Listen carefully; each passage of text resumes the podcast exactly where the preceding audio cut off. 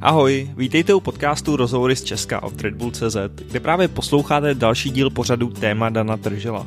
Jak jste asi pochopili, já jsem Dan a mé dnešní téma jsou offline hry. Jako vždy si pozvu tři hosty, kterými tentokrát budou Tomáš Kučva, v reálném světě, ale už prostě často právě za pomoci herců, za pomoci prostě rekvizit, za pomoci technologií.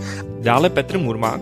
Spousta lidí jako preferuje být s někým jako v jedné místnosti. A Michal Zach.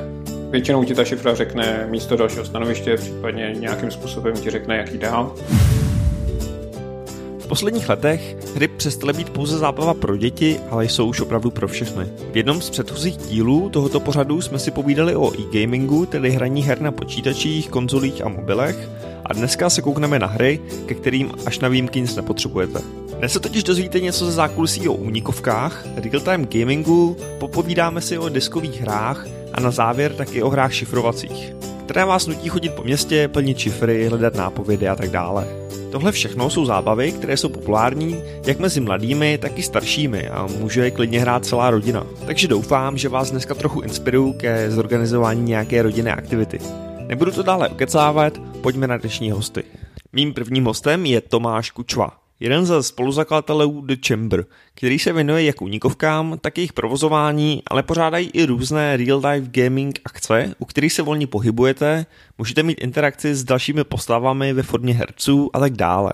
A právě o tom, jak to s těma únikovkama vypadá a co to je vůbec real-life gaming, vám Tomáš něco řekne pokud třeba začneme u těch únikovek, kdy to tak nějak jako začalo vznikat třeba ve světě, nebo kdy se to dostalo do Čech, tady ty hry? Uh, do Čech se to dostalo relativně záhy. Čechy, Čechy byly v podstatě takhle. Vzniklo to oficiálně, je přijímaná teze, že to vzniklo v Maďarsku v roce kolem roku 2013. Tam začaly vznikat první hry. Oficiálně za první hru prohlašovaná hra Parapark, která funguje ještě doteď v Budapešti.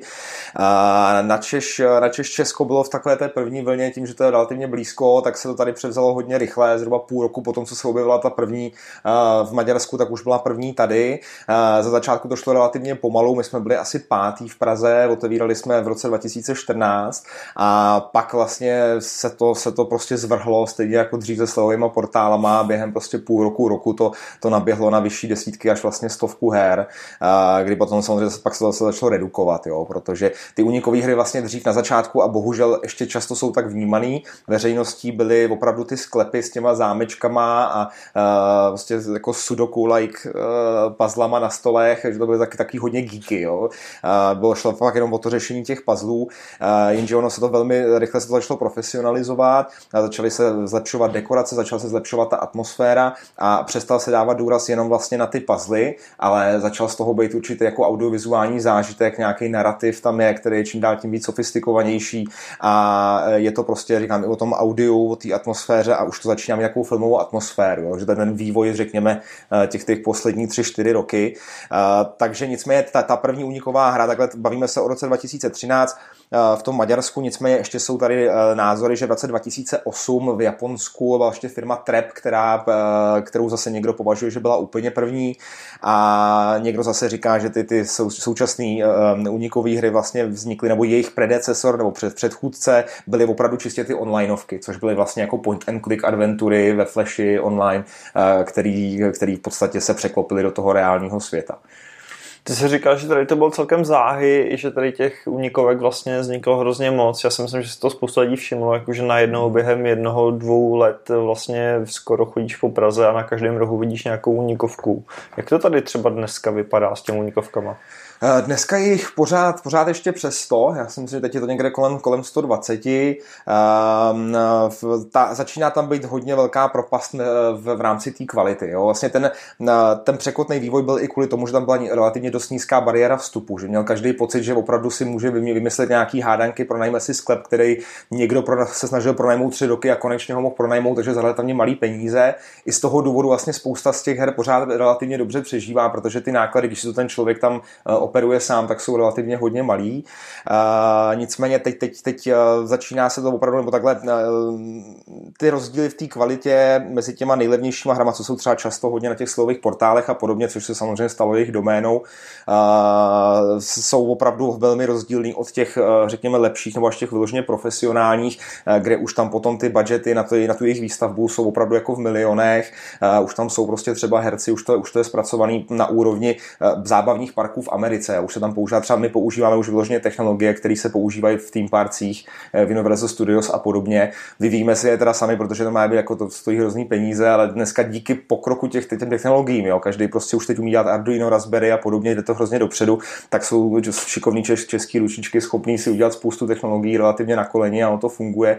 Takže uh, dneska, dneska ono, mě trošku mrzí, že dneska, když se řekne uniková hra, tak si opravdu člověk vždycky ještě pořád představí ten sklep a ty lidi nemají ještě úplně povědomí o tom, co by to vlastně mohlo být a kam až to může jakoby dojít, že některé ty hry už mají 8, třeba jedna naše hra má 8 místností, takže už to není jenom jedna, jo? už není tam třeba ani jeden číselný zámek, všechno to jsou prostě technologie, senzory a podobně. A nechci říct, že ty puzzle nebo ty hádanky ustupují do pozadí, ale řekněme, že rovnoceně s nima už tam do toho vstupuje ten, ten narrativ a ten zážitek z toho, já tomu prostě říkám filmový zážitek, že se vlastně se stáváš součástí toho filmu, uh, řekněme jako dobrodružní, dobrodružně detektivního, řešíš tam věci, co řeší běžně hlavní hrdina ve filmu a i ta atmosféra vlastně, ten, ty, máme tam, nebo dělají se profesionální soundscapy, takže prostě ty tam dynamický audio podle toho, co člověk zrovna dělá, graduje to a je to takový prostě epičtější a epičtější, no.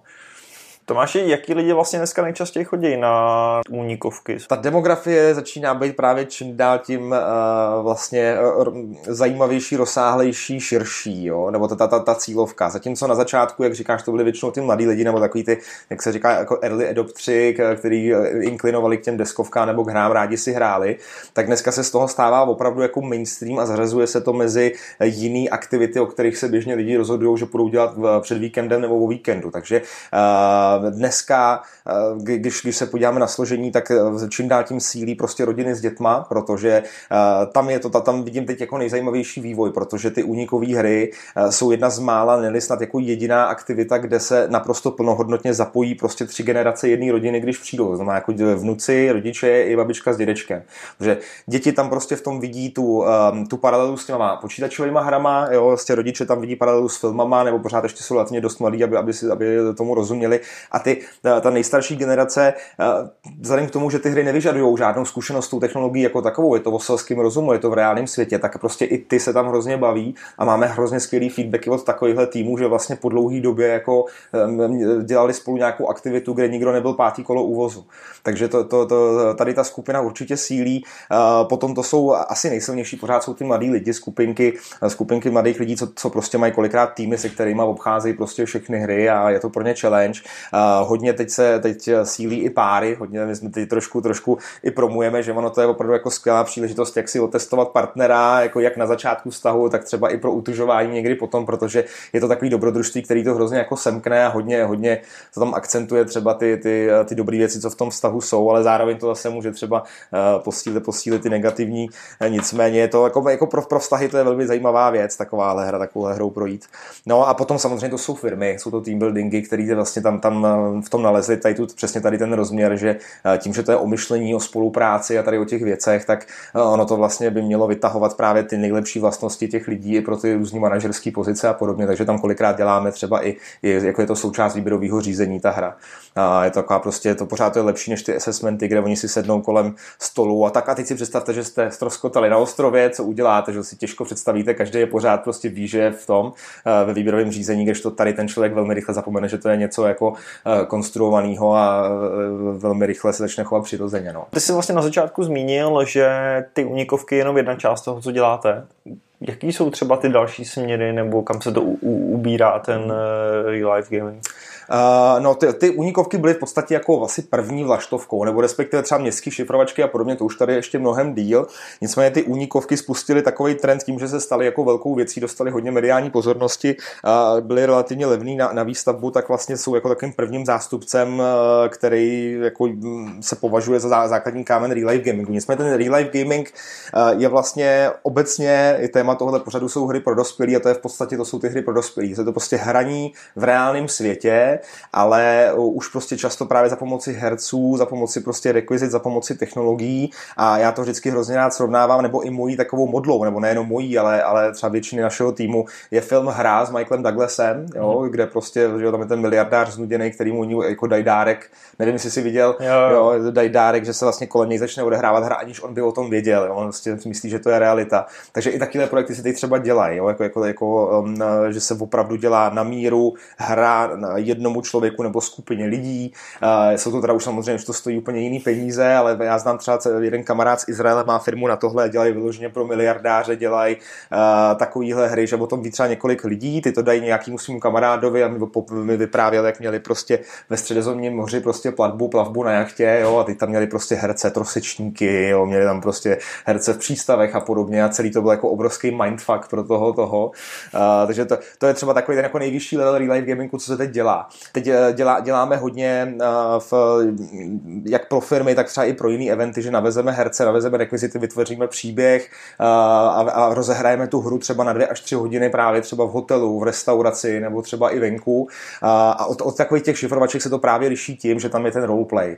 A že to není jenom o tom, že chodí, se chodí s papírkem, něco se řeší vždycky na stanovišti A, na stanovišti B, ale je potřeba interakce s těma hercema. Ty herci jsou vám profesionální herce, který právě ještě jako jsou vyškolený v té gamifikaci, to znamená, oni mají, oni vlastně mají přesně, kdybyste někdy, kdyby, kdybyste někdy viděli, jak vypadá třeba skriptování počítačových her, nebo to ono vlastně i z pozice frontendu to jde vidět, prostě, že v těch počítačových hrách se zeptáš na A a z toho jsou tři možné outputy, pak další tři možné outputy, že jo? Mm. tak tady to všechno je naskriptovaný, takže ty herci přesně vědí, co, co vědí, jako jaký informace můžou dát, jak mají na co reagovat a ty máš vlastně jako hráč pocit jako absolutní volnosti, což je, což je super. Jo? Že ty máš pocit, že vlastně můžeš udělat cokoliv, zeptat se na cokoliv, použít vlastní invenci a nevidíš tam úplně ty mantinely, které tam ale samozřejmě fakticky jsou, že kdyby tam nebyly, tak se to zase velmi rychle rozsype, jo, ta hra. Mm-hmm. Uh, takže zase je to, je, to, je to všechno v cestě za jako filmovým zážitkem, kde to opravdu je v synergii audiovizuál, narrativ, uh, atmosféra a všechno a nejenom prostě řešení těch puzzlů. A je to opravdu spíš jako, já tomu rád říkám jako gamifikovaný her, filmový zážitek. No. Jo, já vím, že jako delší dobu už, a to možná odbíháme zase k jinému tématu, už tady byly nějaký vlastně věci spojené s fantazy, různý jako lidi, kteří se převlíkají. Larpy, jasně. Larpy a tak dále, takže jako možná to je něco na rozmezí tady těch věcí. Tak, přesně, my, my zrovna v našem týmu nebo i mezi hercemi je spousta právě larperů, uh, protože jako larp je vlastně úplně takový ten, jako ten dokonalý příklad toho, kam až ta atmosféra jako může zajít, jenže ten larp je v podstatě nepřístupný mainstreamu, protože každý z těch, eh, z těch účastníků toho larpu je zároveň herec, není jenom hráč, takže to všechno stojí na tom, že každý ví, co si může dovolit, kam v té hře může jít, tam si odehrá, rozehrávají ten příběh mezi sebou, ale nemůže tam člověk jako jen tak v podstatě přijít, jenom jako pozorovatel, jako spectator a plnohodnotně si to užít. Jo. Takže eh, to, to, to, vlastně, to, to jsme pěkně nahrál, protože mi já často právě říkám, že ty, ty hry nebo ten real life gaming je často právě LARP přenesený nebo zpřístupněný mainstreamu, aby si ho někdo dokázal využít v podstatě pasivně, aniž by byl profík nebo aniž by tím nějakým způsobem žil, protože ty LARPeři ty to mají opravdu vymakaný úplně na jiný úrovni, každý má svoje kostýmy, eh, mají opravdu vyloženě alter ega vytvořený a, a přepnou úplně do jiné role, což je něco, co prostě normální hráč, který si to chce užít jednou za měsíc, že chce něco zahrát, tak, tak to prostě nikdy nedocílí. Mým dnešním druhým hostem je Petr Mumrak. Petr je vydavatelem deskových her. K téhle práci se dostal vlastně tak, že jako nadšený hráč těchto her potkal autora, co nějakou hru vymyslel a chtěl ji dostat na trh a Petr zjistil, že by ho to mohlo bavit. Bavíme se tedy o tom, jaké deskové hry existují a jak vůbec takové hry vznikají. Já se jmenuji Petr Murmák a zabývám se posledních 11 let tím, že vydávám deskové hry. Začali jsme to dělat tak jako parta nadšenců, kteří prostě uh, chtějí vydat nějaké deskové hry, protože prostě to je hrozně zajímavý a hrozně pěkný a viděli jsme jednoho člověka, který vlastně autora, který měl hrozně zajímavý nápady, tak nám přišlo škoda, že mu to v ty firmy v Německu žádné nechtějí vydat, no tak jsme si řekli, že mu pomůžeme a ono to mělo úspěch, no tak jsme u toho zůstali a už to děláme 11 let. Když to srovnáš jak to vypadalo před těma 11 lety a dneska vůbec se odvětví těch deskových her, kde jsou ty největší rozdíly? Já bych řekl, že jako, a to je vidět dost jasně, že vychází čím dál víc nových deskových her. Jo? A zatímco tehdy, nevím, jak to bylo přesně před 11 lety, ale pamatuju si, že pár let zpátky se říkalo, že je tak nějak 1500 nových her ročně. Letos už jsme spíš na čísle kolem 2000 nových her ročně. A to je jako na celosvětovém trhu, nejenom jako v Čechách. Takže to je jako jedna věc. A druhá věc, já mám pocit, že jakoby i ten trh, i množství lidí, kteří hrají hry, jako neustále roste. A ono je to podle mě trošku způsobený, řekněme, nějakou generační obměnou, kde starší generace měly hry vždycky spojené, nebo větší část té starší generace měla hry spojené s tím, že to je něco, co se dělá s dětma malýma, když to dneska už jako dorůstá vlastně generace, kteří vyrostli na hrách, které už jako jsou zajímavější než jenom člověče, šachy nebo prostě dáma. I když jako nic proti tomu, jako když to jako baví, tak ať si to hraje. Že? Ale e, že existuje prostě plejáda různých zajímavých her a že má smysl tyhle ty hry hrát i v dospělosti úplně bez problémů. Jo, takže si myslím, že se to posunulo od toho, že prostě deskové hry jsou pro, pro děti do toho, že dneska to hraje každá generace skoro. V podstatě jo. A um, řekl bych, že rozvinut ty, z toho, co já vidím, vlastně, že my dodáváme tak nějak zhruba na celém světě a z toho, co já vidím, tak jako v různých státech Eh, je, řekněme, ta generace, ta první generace, která hry vnímá jinak, je různě stará. Jo, jakože relativně stará v tomhle směru už je v Německu. Tam, tam, tam je to jakoby, řekl bych, tady z evropských zemí nejdál, ale my nejsme zas tak daleko za tím Německem třeba ale třeba jako země jako Rumunsko, ty jsou ještě jako v tomhle směru jako docela dost za náma. Když si vezmeš třeba vyloženě tu mladší generaci, nevím, jestli o tom máš nějaký povědomí, víš, ale samozřejmě zažívá ohromný boom nějaký gaming a počítačové hry a tak dále a roste to hrozným způsobem. Je tam třeba znát, že ta mladší generace už jako víc tráví ten čas u těch elektronických her než u těch deskových, nebo i tam se najdou jako furt lidi? No já bych řekl, že i tam se najde jako furt lidí dost, kteří chtějí hrát deskové. Ono totiž je to že my jsme jako lidi sociální tvorové, jako jo, to je i proto tak trošku jako vzestup sociálních sítí a tak, ale mm, když člověk hraje počítačovou hru, tak dost často jí hraje sám, což někdy je jako fajn, dneska samozřejmě spousta těch her je online a tak dál, ale jako furt spousta lidí jako preferuje být s někým, jako v jedné místnosti, než jenom čistě jenom na dálku, takže to ta jako deskovka vlastně umožňuje dělat něco dohromady eh, a vlastně je tam větší interakce mezi lidma, než, než prostě u té počítačové hry. Já vím, že my jsme se bavili o tom, jak vaše vlastně firmní jednání nebo team buildingy jsou vlastně hraní deskové her. Z velké části ano. Z velké části ano a ono je, to vychází z toho, že vlastně já do firmy hledám lidi, kteří jako jsou zapálení do deskovek. Jo? Takže my jezdíme na her, deskoherní akce, který jako mnohdy nepořádáme my, my pořádáme spíš výjimečně něco. No a ne, že by tam jela celá firma, ale jako dost lidí z firmy tam jede a se spoustou lidí i navzájem si prostě zahrajeme hry. No. To, to je jako takový, takový bonus jako navíc, vlastně, že se poznáváme, vidíme se prostě i jinak, než jenom v práci a není to takový to násilný, tak teď musíte jít na team building a jako tady se združíte a tak. Jako. Možná by mě zajímalo, jakým způsobem vůbec ta hra vznikne. Já vím, že jsi říkal, že sami jste to začali dělat ve chvíli, kdy jste měli nějakého autora, kterýmu ta hra, nebo kterýmu tu hru nikdo nechtěl vydat. Takže je to tak, že jsou nějaký asi autoři, kteří to vymýšlejí a pak jsou společnosti, které ten nápad jako uvedou v tu realitu, nebo jak to trošku funguje? No v podstatě se dá říct, že to tak jako většinou je. Eh, je to podobný vlastně jako s knížkama. To asi většina lidí jako má představu, že je nějakou, nějaký autor, který napíše knížku a pak nějaký vydavatel, který řekněme na té knížce provede nějakou editorskou činnost a eh, vysází ji, aby to nějak jako rozumně vypadalo, zařídí, aby to mělo hezkou obálku, zařídí to vlastní vyrobení a potom vlastně řeší prodeje. No a dá se vlastně říct, že my děláme v podstatě skoro to samý, akorát bych řekl, že ten náš vliv na ten výsledný produkt je asi větší než u té knihy. Jo? Jako nás, jako vlastně toho týmu, který je za tím vydáváním v rámci toho vydavatelství. Jo. Takže za náma přijde autor, ten má nějakou myšlenku, z nějakého důvodu si myslí, že by to bylo fajn vydat to u nás. Eh, občas se stává, že prostě to jsou lidi, kteří prostě obcházejí všechny vydavatelství a eh, ke kterým dokáže sehnat přístup a snaží se prostě někoho přesvědčit, aby mu to vydal. Ale občas přijde někdo s tím, že já bych chtěl, aby vy jste vydali tuhle hru. Jako jo, a že to prostě cíleně za náma. No a nám, když se ta hra dostatečně líbí natolik, aby jsme si řekli, jo, to jako dává smysl vydat, to chceme vydat, to se nám líbí, tak se nějakým způsobem zkusíme domluvit. A když se povede domluvit, no tak pak spolu na té hře děláme, kde vlastně spolu, řekněme, tu hru ještě měníme a upravujeme, protože ono um, vlastně prakticky nikdy se nám nestalo, aby, jsme, aby nám někdo přinesl hru a my jsme řekli, jo, takhle to je přesně ono, a takhle to vydáme. Ale vždycky tam proběhne nějaký jako vývoj a pak, když už jsme s tím v rámci toho vývoje dostatečně spokojení, tak uděláme grafickou podobu a v momentě, kdy máme grafickou podobu, tak už to pak jde do tisku a tak dále, se píšou se pravidla, vyrábí se to, prodává se to. Ty jsi říkal, že vlastně na tu hru kouknete, jestli se vám líbí nebo ne.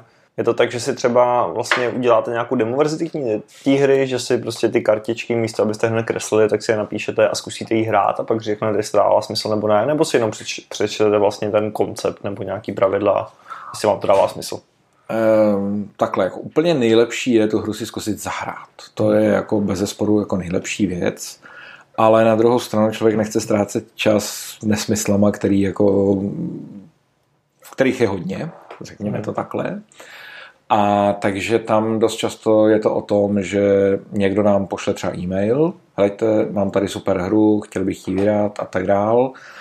A dost často nám třeba pošle rovnou pravidla. No a my se teda jako lehce podíváme na ty pravidla a už z toho je vidět, jestli ta hra vůbec má šanci, aby, my jsme, aby se nám líbila, nebo ne.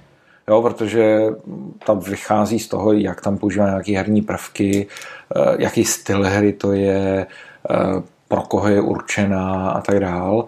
A když to má, řekněme, ty prvky, které by se nám mohly líbit, tak eh, pak se nějak začneme bavit o tom, jestli nám pošle prototyp, protože jakoby hru, kterou ten autor ani netestoval ve formě prototypu, tak prakticky nikdy nevezmeme. Uh-huh.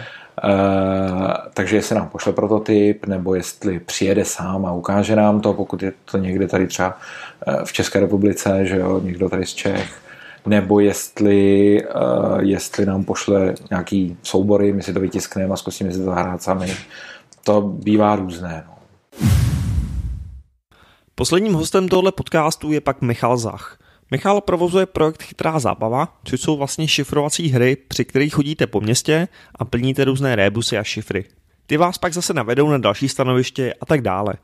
Prostě vás to dovede na místa, které normálně možná v tom městě ani neobjevíte, a tyhle šifrovací hry mají v Čechách opravdu velkou tradici. Úplně původně uh, jsem měl cestovní agenturu s kamarádama a protože jsme postupně byli válcovaní velkýma společnostma, tak jsme to museli pomalu zavírat, nicméně zbylo nám spoustu kontaktů a spoustu turistů, kteří chtěli nějakou aktivitu ještě v Praze. Tak mě napadlo udělat jim vlastně takovou hru. Ideálně krátkou, aby byli schopni projít, aby viděli krásy Prahy, aby prostě si to užili trošku jinak, než že to projdeš z Václaváku na Staromá královskou cestou na hrad, necháš se odrbat eh, od překupníků a od drahých prodejen. Takže původně to byla vlastně atrakce pro turisty. Pro lidi, co to třeba vůbec neznají, můžeš mi vysvětlit, jakým způsobem to funguje ta hra? Objednáš si balíček, který má v sobě mapu, zalepený obálky s číslama, případně s nějakýma ikonkama. A přijdeš na start, který víš ze startovních instrukcí, otevřeš si startovní obálku, ve který je šifra, tu se snažíš vyluštit, ať už úspěšně nebo neúspěšně, pokud neúspěšně můžeš si vzít nápovědu nebo řešení, tu si teda musíš vzít přes mobil. A to je vlastně jediná, jediná chvíle, kdy ten mobil vlastně používáš a vytahuješ. Většinou ti ta šifra řekne místo dalšího stanoviště, případně nějakým způsobem ti řekne, jaký dál a na dalším stanovišti si podle nějakého klíče zase otevřít další obálku a tak dále a tak dále až do cíle vlastně. Takže jestli to chápu správně, tak je taková kombinace trošku nějakých jako šifér a hádanek a, a řešení nějakých úkolů s tím, že vlastně jsi nucený procházet tím městem a třeba se dostat na místa, kam by se asi možná třeba ty turisti běžně nedostali. Ano, eh, hlavní cíl byl vlastně ukázat těm lidem to město jinak, ať už kvůli výhledům, tomu samotnému místu, a zprostředkovat jim nějakým způsobem jako zábavu. Ta šifra je tam samozřejmě důležitá, ale ne hlavním, hlavním prvkem. Jaký lidi na to chodí teď nejčastěji? Ty si říkáš, že to začalo hodně pro turisty. Jak to jsou třeba ty dneska ty uživatelé? Chodí hodně rodiny eh, s dětma kolem deseti let, třeba 15, až i ty starší už to moc nebaví, teda, pravda. Chodí partičky kamarádů, který se prostě jdou pobavit jinak než na třeba únikovku nebo prostě kamkoliv jenom do baru. Pak třeba na to pivo taky zajdou. A hodně to chodí jako dvojice, ať už manželský páry nebo prostě nesezdaný. Jo. Napadá tě třeba nějaký, a musíš určitě na to dostávat nějaký ohlasy, co se na tom těm lidem třeba líbí? Určitě ty místa, který, který projdou, určitě to nadšení z toho, že jsou schopní vyluštit tu šifru. Uh, oni jsou samozřejmě dělaný tak, aby to úplně nestresovalo ty lidi, ale vím, že když uděláme těžkou šifru, tak uh, jsou pak naopak ohlasy, že to bylo těžké, že to bylo neschůdný a tak dále. Takže se snažíme dělat opravdu pro normální lidi a aby to prostě bylo zábavný, aby to zabralo 10-15 minut maximálně a mohl si pokračovat dál. Ale myslíš, že to je nějakým způsobem třeba i trend? Protože samozřejmě dneska jdou hrozně nahoru nějaký online hry a spoustu jako virtuální realita a ta zábava v tom online světě na těch počítačích a na mobilech a tak dále. Vidíš třeba i zvýšený zájem právě o tady ten trošku jako únik Určitě, eh, určitě jde to v ruku v ruce s eh, jak únikovkama jako takovýma, eh, protože ty jsou hodně rozšířený a určitě jsou hodně zábavný, sám jsem jich spoustu prošel. A samozřejmě je to únik od těch počítačů, od těch obrazovek, zkusit něco jiného, být s rodinou, být s kamarádama, nečumět furt jenom do, do obrazovky, nepsat si po, po sociálních sítích, ale prostě prožívat něco společně. Jelikož Michala tohle neživí a dělá to bokem vedle svého klasického zaměstnání, zajímalo mě, proč to vlastně dělá. Určitě eh, dělám to z nadšenectví, dělám to proto, že eh, sám hraju hry a sám hraju i tyhle ty venkovní velký šifrovací hry, které se pořádají už 20 let v Čechách. Mají tady fakt dlouhou historii, začínali v Brně, eh, pak se přidali i pražské hry a mám to prostě rád. Takže tohle byl další díl podcastu Téma Dana Tržela. Moc vám děkuji za poslech. Pokud na tento pořad máte nějakou zpětnou vazbu nebo mi chcete doporučit třeba téma do budoucna, napište na podcast a já se na vás budu těšit zase příště. Čau čau.